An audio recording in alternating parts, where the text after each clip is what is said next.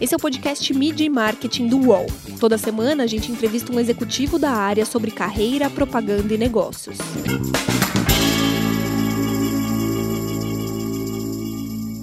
Diversidade não é mais um problema social, é um problema de negócios das empresas. Como o Girls trabalha para aumentar o número de mulheres nas agências de propaganda? Como a pandemia afetou o mercado de produtos de saúde no mundo da publicidade? Meu nome é Renato Pesotti e para falar sobre esses e outros assuntos, a gente recebe a Laura Florence, que é diretora executiva de criação da Havas Health New e fundadora do Morgans. Tudo bem, Laura? Tudo bem, obrigada pelo convite, é um prazer estar aqui. Explica para a gente o que é o Morgans e qual o objetivo da criação da startup. Bom, vamos lá. O Morgans surgiu é, há quase três anos, em abril de 2017 Três anos atrás, a falta de mulheres nas áreas criativas não era um problema, assim, tão nítido e tão, e, e, e tão urgente como é, é, hoje. Essa pauta não estava na mesa. Uh, então, a gente achou que para falar disso, a gente precisava, no mínimo, entender onde estão essas mulheres, aonde elas trabalham, quem são essas mulheres, qual o tamanho da nossa base, é, e também responder uma, uma dar uma resposta é, para o público que a gente chama de buscadores falar: ah, eu queria tanto contratar uma mulher, mas eu não acho. Ou eu queria tanto entrevistar uma mulher, mas eu também não acho. Ou eu queria tanto ter mais mulheres no meu júri, mas eu também não acho. Então a gente a primeira coisa, a primeira resposta que a gente queria dar é para isso. É, e uma coisa que nós somos desde o início, nós somos ferramenta. Então, ser uma ferramenta desde o início e ajudar e, e, e, e, e somos muito focadas no fazer, né, do que mais do que o discurso, a gente surgiu como plataforma. Depois de um tempo, a gente acabou expandindo os nossos serviços e nossos produtos. Então, hoje nós temos a plataforma de mapeamento, a gente tem serviços de headhunting de criativas na liderança, ou seja, a gente ajuda é, agências e empresas que têm criação a encontrarem líderes.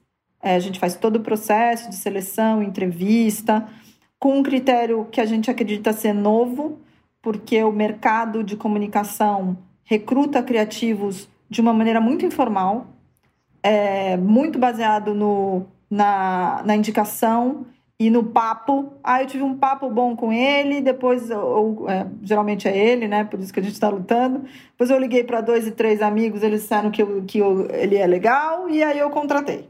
E, e, e pelo portfólio, mas o portfólio acaba sendo uma coisa para confirmar é, a opinião dos amigos, né? Então, é, a gente entende que uma pessoa na liderança ela precisa ser muito mais do que só bem relacionada. Então, a, gente também olha para capacidade de liderança, para interlocução, para como essa pessoa consegue é, manejar conflitos, que hoje é um, um skill muito importante para a liderança, e a partir desse olhar a gente chega nas candidatas. A gente também tem palestras e workshops que são basicamente para conscientização e aculturamento da liderança das agências e dos, da, dos clientes dos escritórios de design e de conteúdo. É, a gente tem é, também uma parte de mentoria para as criativas, é, para ajudar a, a, no, no, processo de crescimento profissional de todas elas. E temos recentemente o podcast, é, que a gente vai esse ano ter a segunda temporada. A gente fez uma primeira temporada com 12 episódios, é, falando das, dos temas mais árduos e mais difíceis que o mercado de comunicação enfrenta e a gente também tenta resolver esse job no podcast. Quantas criativas hoje vocês têm mapeadas dentro da plataforma? A gente tem mais de 3.800 criativas. É, o número varia todos os dias, a gente olha todos os dias, às vezes tem mais, às vezes tem menos. A gente varia todos os dias. E é curioso isso. É, tem uma história para contar que quando a gente abriu a plataforma, é, a gente pensou: bom, eu não posso abrir a plataforma e já chamar os buscadores de imediato. Eu preciso primeiro povoar elas, porque eu não quero ouvir dos buscadores assim: ah, fui lá e não achei nenhuma mulher. Assim, calma, primeiro elas precisam se cadastrar. Então a gente, com o tempo, conversando é, em microgrupos, né, em grupos de Facebook ou de WhatsApp, lugares que a gente sabia que tinham criativas, convidando essas mulheres para se cadastrarem antes da gente abrir para o público geral. E aí é, a gente tinha um contador, então quem acessasse a plataforma que não fosse criativa, que não quisesse fazer o cadastro, não conseguia ainda buscar, mas conseguia ver o número de criativas que estavam sendo cadastradas. E esse contador tinha três dígitos. E depois de uma semana. E a gente. Eu fiz mais ou menos uma, uma média, contei quantas agências tinha no Brasil, quantas histórias de design, quantas, quantas agências de conteúdo, é, e mais ou menos uma média, quantas criativas teriam. A gente imaginava que a gente ia ter mil e poucas no final de seis meses. Em três dias a gente tinha 800 e pouca, e aí eu falei, agora não dá, vamos ter que abrir a plataforma antes, porque a gente não tem três dígitos, a gente não vira mil. Então, é, foi muito rápido é, que a gente conseguiu um número alto de mulheres para já para nós foi uma surpresa para o mercado também que tem tantas criativas disponíveis aí no mercado é, como força de trabalho. Bugou o sistema, na verdade, né? E aí mostrou também que era uma, era uma coisa urgente, né? Era uma, uma, uma tomada de atitude urgente do mercado como um todo, na verdade, né? É, e eu acho que esse número vai crescer muito mais agora, porque a gente, é, depois de dois anos, é, entendendo com as criativas, com os buscadores, com as pessoas que deram feedback para a gente, como é que a gente podia melhorar essa busca. Então a gente é, tentou fazer uma busca quase como se eu estivesse pedindo uma indicação para um amigo. Aquilo que eu faço no telefone, eu consigo fazer ali na plataforma. Ah, eu quero uma, uma diretora de arte negra que entenda de mobile, eu posso escrever isso lá e posso achar. Então as buscas ficaram muito mais inteligentes e a gente conseguiu agora ter buscas que a gente entendeu que o mercado agora está interessado em, em achar. Por exemplo, mulheres negras a gente não tinha esse filtro para etnia e agora a gente tem. Mulheres trans a gente também tem. Então a gente acha que o número vai aumentar é, porque a busca está mais fácil, as pessoas vão conseguir mais achar. É, a gente tem vários casos de sucesso aí de pessoas que mandam para gente falando: Nossa, achei. É, as pessoas me acharam pela plataforma. Então eu acho que vai aumentar ainda mais, né? Porque ficou uma ferramenta ainda melhor para ser usada. Acaba um pouco a, a, a, desculpa de não achar a pessoa certa, né? Querendo ou não, a publicidade ela construiu, ela contribuiu muito para essa sociedade machista, né? Como que é trabalhar nesse setor e tentar mudar o meio? Porque você é uma diretora de criação super importante de uma agência grande é uma das poucas, a gente tem poucas mulheres como CEOs de agências também. É como que é estar tá nesse meio e tentar ficar lutando contra a maré, não ser aquela coisa chata, né? De, ah, lá vem a Laura de novo falar daquele assunto. Não, precisamos falar desse assunto a todos os momentos. Como é que tá? Como é que é estar nesse meio? É, nossa, tem tantas respostas para essa pergunta. Vou tentar falar. Primeiro que a gente acredita na mudança, né? A gente acredita que dá para mulher dar. Estamos exaustas? Estamos cansadas? Estamos decepcionadas com os resultados? Estamos. Mas a gente acredita que é possível mudar. E, e, e, e, eu, e a gente acha muito que a mudança vem da, vem da, da, tenta, da, da cultura, não só é, de uma imposição, mas de uma mudança de cultura do nosso mercado que, que é urgente. Então, é, a, a, a, gente está buscando esse, esse mecanismo que torna a preocupação uma ação.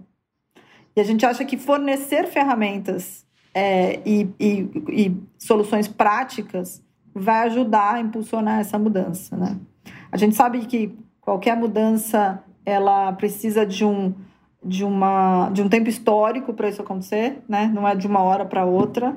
Então, quem está inserido no, pro, no problema tende a pensar um pouco de que as coisas não estão mudando, mas quando a gente olha um pouco historicamente, isso a gente vê na mudança. Mas é fato que a gente precisa acelerar. A gente fala muito de aceleração, precisamos acelerar a mudança. A mudança está tá todo mundo preocupado, mas está pouca gente agindo em relação a isso eu acho que cinco, seis anos atrás a gente não falaria disso, né? Como você comentou.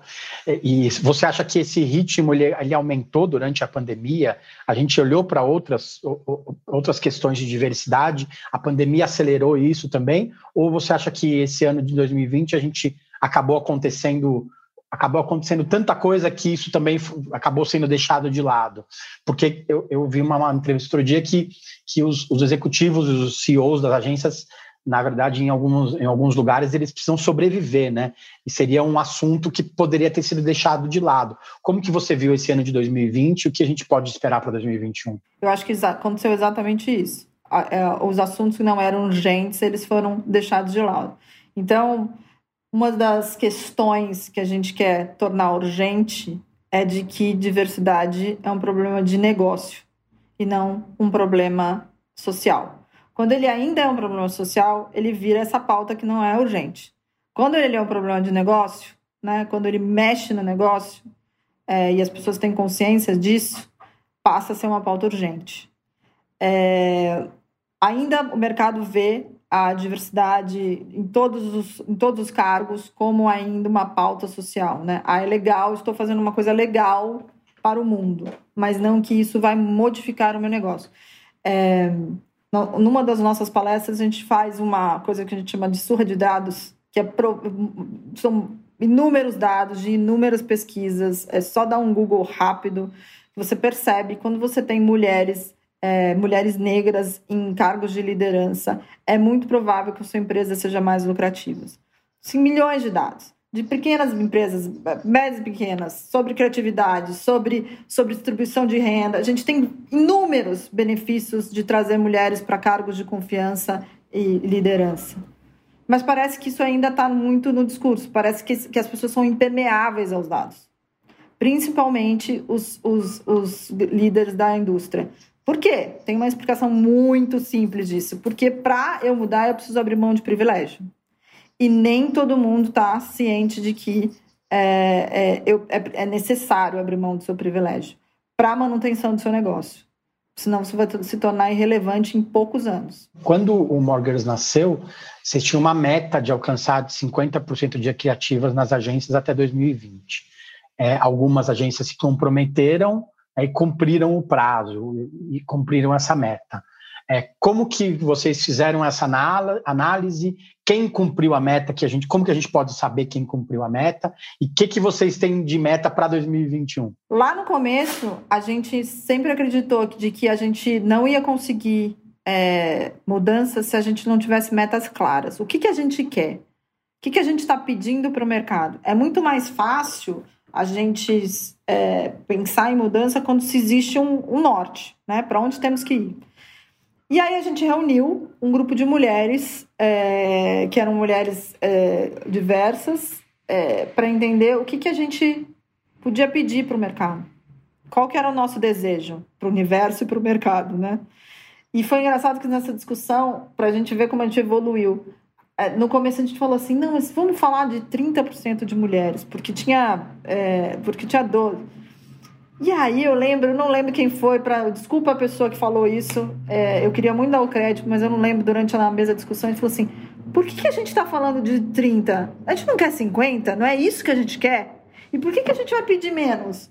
Nós estamos num, num, num, num, processo de síndrome de impostor aqui no começo, né? Por que, que a gente... Já começa errado, né? Já começa errado. E aí cai uma ficha para todo mundo na mesa e fala assim: não, a gente tem que realmente pedir metade. É metade que a gente é. A gente é mais da metade da população. Nós somos 85% do poder de compra. É, por que, que a gente tem que pedir menos que 50%? Não faz sentido nenhum. Então, vou lá, 50%. E aí, a, a gente abriu é, a plataforma com, com, essa, com, essa, com essa meta. É, foi uma coisa super voluntária. As empresas que quiseram se comprometer, até para ter como meta interna, é, nos ligaram, mandaram um e-mail, a gente confirmou, sempre confirmava com o CCO e com o CEO é, de que eles estavam a meta, a gente mandava um selo do compromisso. E agora, no final do ano, a gente ligou para cada uma delas e pediu a, o organograma da criação para conferir se, se tinham batido metas.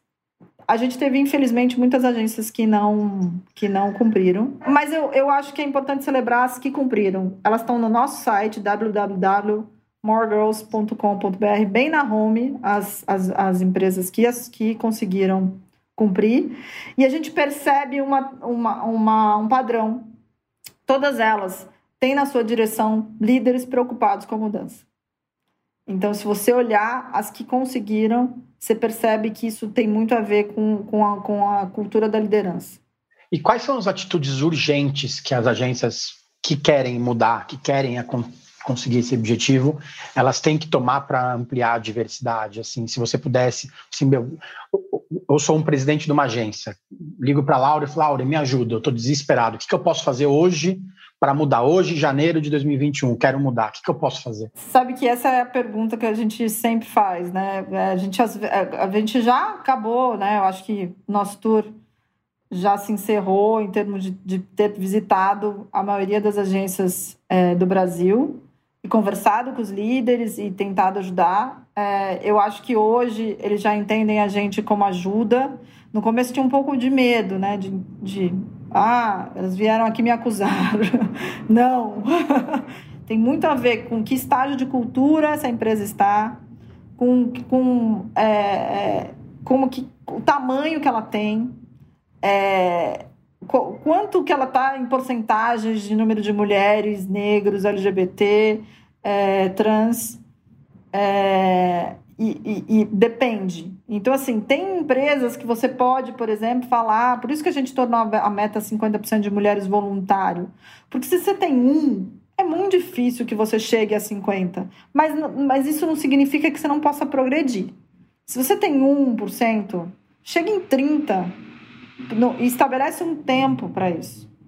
Mas vai, vai progredindo, vai, vai avançando, né? vai, vai andando. Se você já tem, por exemplo, empresas que a gente ajuda e conversa e tem brainstorms e faz workshops, se eu já tenho é, uma quantidade de mulheres muito equivalente aos homens, eu já tenho é, é, algumas pessoas negras, não o suficiente, porque acho que nenhuma agência do Brasil tem o suficiente ainda eu, se eu já tenho toda essa cultura que já iniciou, aí dá para dar uns passos mais, mais ousados, né?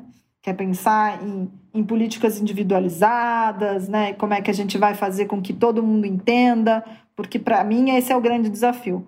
Uma vez que você fala, vou ter políticas individualizadas, por exemplo, vamos ter uma política especial para, para pais com crianças de 1 de um a 5 anos. Se você não tiver uma cultura de, de, bem estabelecida na empresa, é muito capaz que uma, um, um, rapaz ou uma, uma moça solteira vai falar: ah, mas agora eu tenho que ter filhos para poder ter, ter, ter acesso a isso. Então é preciso ter uma consciência coletiva de que cada pessoa tem a sua necessidade e que essa empresa está disposta a atender necessidades individualizadas para que todos tenham a, a, mesma chance de demonstrar o seu potencial. Né? Isso é sobre equidade, não sobre igualdade. Vamos para o break e a gente volta já.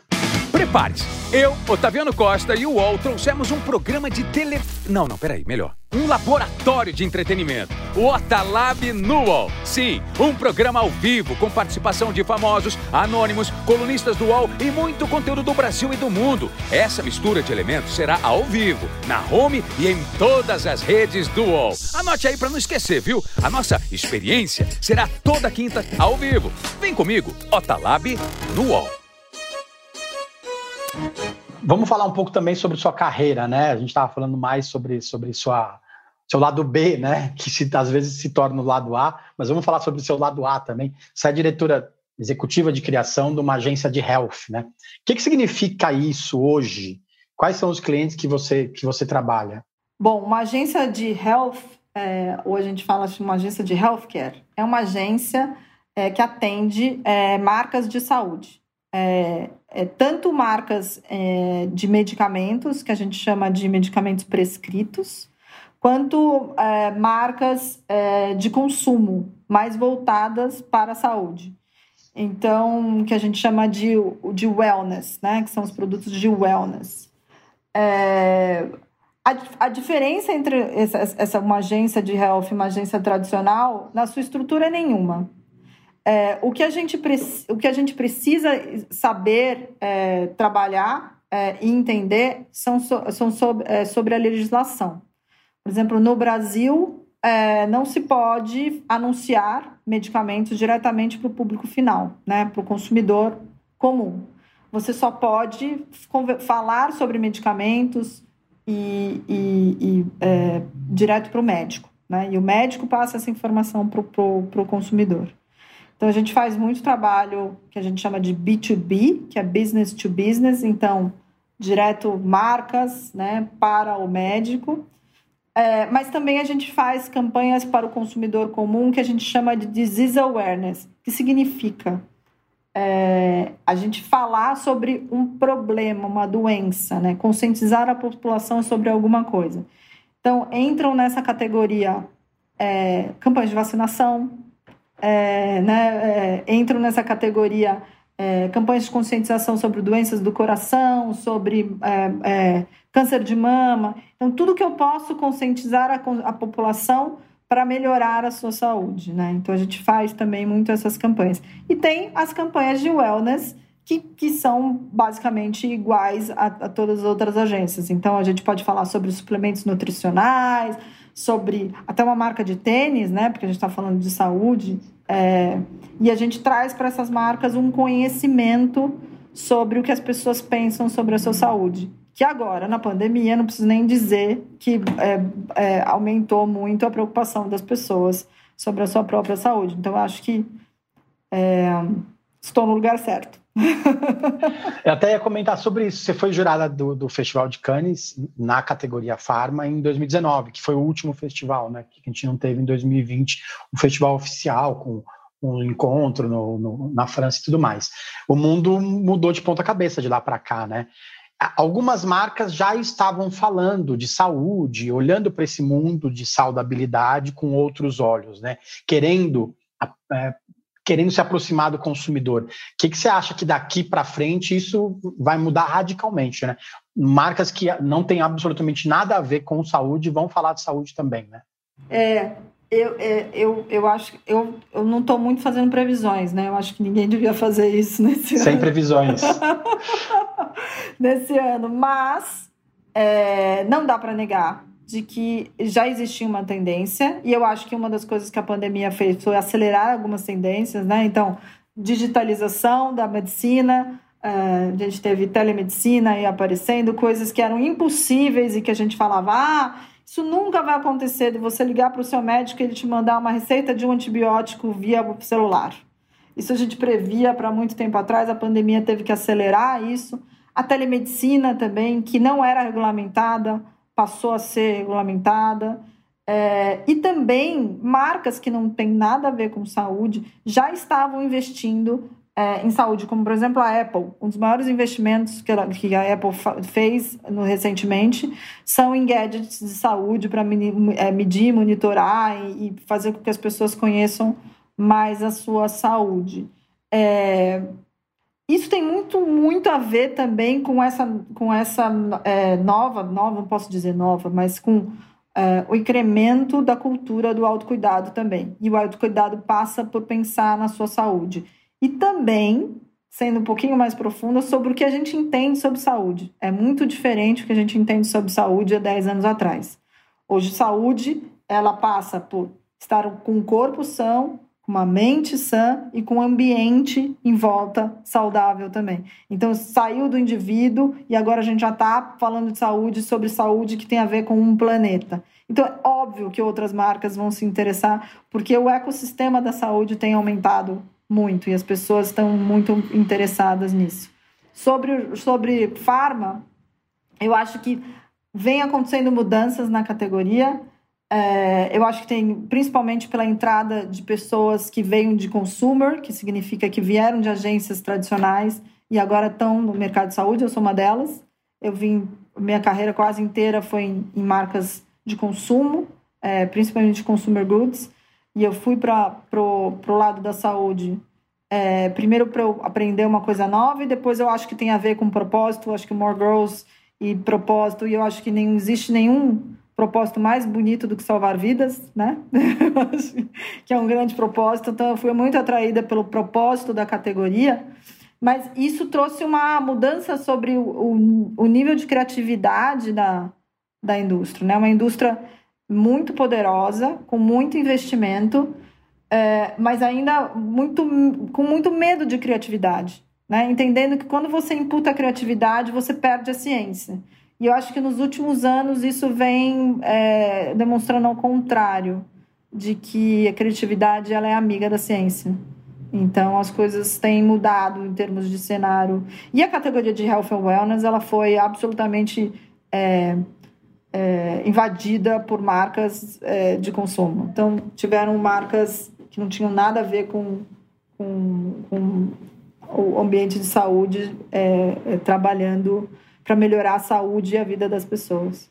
E a gente também tem outro mercado, né, que alguns chamam de grey power, né, o mercado grisalho, o mercado dos 50 ou 60 mais, no caso, são só no Brasil são 35 milhões de consumidores, né? De pessoas que são consumidoras. Tem muita gente olhando para esse mercado também das pessoas que são mais velhas e que querem se cuidar mais. Né?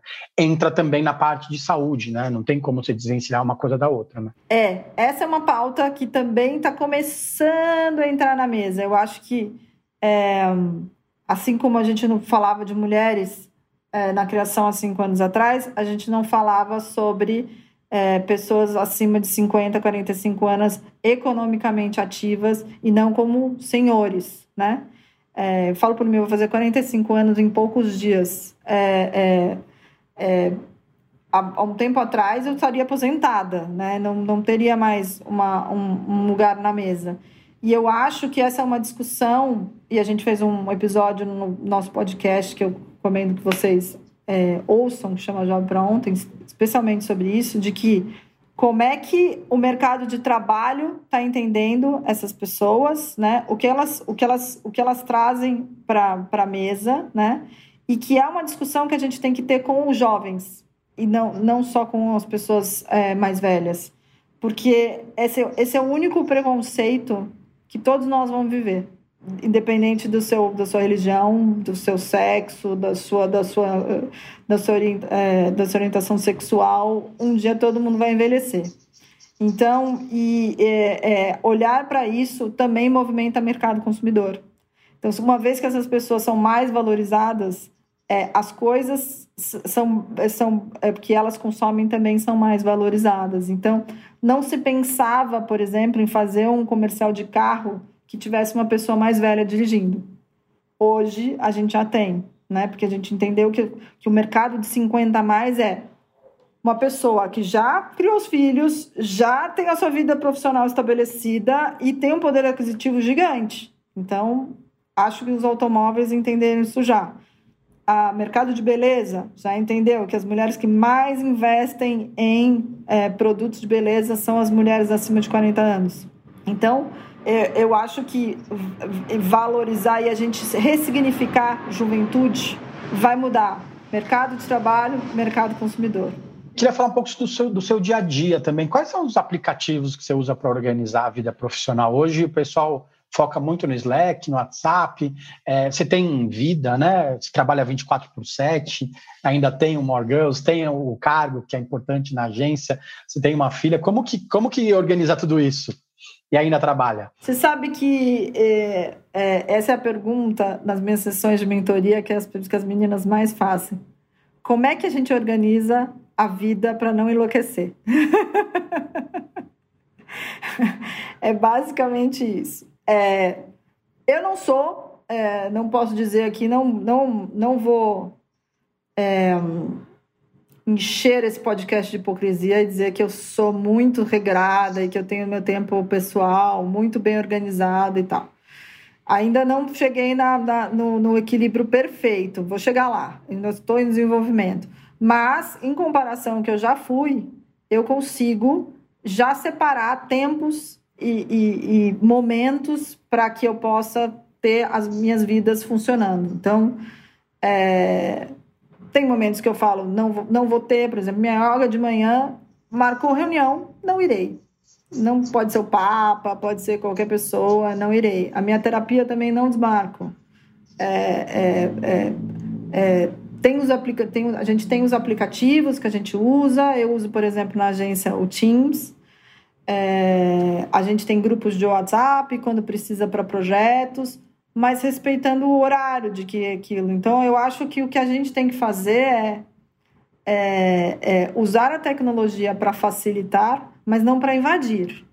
É, então, uma vez que você manda um WhatsApp para uma pessoa que trabalha com você à meia-noite, é, você está invadindo, você não está facilitando. Mas, é, mas é, eu falo isso agora e, e, eu acho que essa dica é muito cruel quando você dá para uma, uma pessoa mais jovem, que é, ah, você tem que estabelecer os seus limites. Eu, eu consigo estabelecer os meus limites agora, depois de tantos anos de profissão, de empoderamento, né, de, de conhecimento pessoal, de saber os limites, de entender como é que eu faço isso de uma maneira que não seja agressiva, mas que seja é, é, é, ao mesmo tempo é, esclarecedora para outra parte de que esse momento é meu e eu não posso invadir. É muito difícil você dizer isso para uma menina que está começando, de que ela precisa estabelecer o seu tempo pessoal. Né? Então, eu acho que a gente deveria colocar menos é, na conta dos, dos, funcionários e mais na conta da liderança respeitar esses tempos e entender o, o, que, que, é, o que, que é normal, o que, que, o que, que é abuso, é, o que, que é assédio, porque chega um momento em que é, pode até virar um assédio moral se você solicita as pessoas de uma maneira muito intrusiva assim na vida. Então, é, acho que a liderança precisa aprender essas boas práticas. E quem te inspira profissionalmente hoje? Quais são os, os nomes que você pode indicar para as pessoas de, de, de, de, personalidades que te inspiram no dia a dia? Olha, muitas pessoas me inspiram. É, e eu acho que as pessoas que mais me inspiram são a minha rede de apoio. É, eu, eu, eu não queria falar aqui, é, ah, Fulano, grande publicitário, me inspira e tal, porque acho que a gente vive hoje é, num ecossistema tão cruel é, de saúde mental e de, e de exigência e de, de coisa que eu acho que as pessoas que mais me inspiram são aquelas que me ajudam. Então, é, eu tenho amigas é, que são minha rede de apoio e a rede de apoio profissional mesmo, que eu ligo para tirar uma dúvida profissional é, e elas estão disponíveis para mim nesse, nesse momento. É... é... mas essa dica também é boa para você olhar para o lado, né? É. é. Às vezes a gente pensa numa coisa tão longe, mas na verdade a ajuda está mais do lado e você também ajudar as pessoas. Né? Exatamente, ser uma rede de apoio e ser uma pessoa de apoio para para outra. Então eu acho que sim, as pessoas que me inspiram hoje são as próximas, né? Minha sócia Camila Muleta, Flávia Spinelli é, Ana Karina, que são as minhas amigas próximas, né? O, a, a, minha parceira, é, Denise Israel, Sérgio Caruso, meu chefe, que são as pessoas que estão que tão próximas de mim e que de, definitivamente me ajudam. Né? Porque eu acho que quando a gente fala pessoas que inspiram, são aquelas pessoas que fazem você melhorar, as pessoas que fazem você colocar. E eu acho que as pessoas que estão mais próximas de mim são as que que mais me ajudam. Legal, Laura, obrigado. Espero que as pessoas procurem ajuda também, né, quando precisa, né? Aquela coisa, estou à disposição de, de, de escutar e ajudar todo mundo, na verdade. Né? Valeu, gente, obrigado. Semana que vem tem mais. Os podcasts do UOL estão disponíveis em todas as plataformas. Você pode ver uma lista com esses programas em wall.com.br/podcasts. Midi Marketing tem reportagem e entrevista de Renato Pesotti, edição de áudio de João Pedro Pinheiro, produção de Laura Capanema e coordenação de Juliana Carpanês.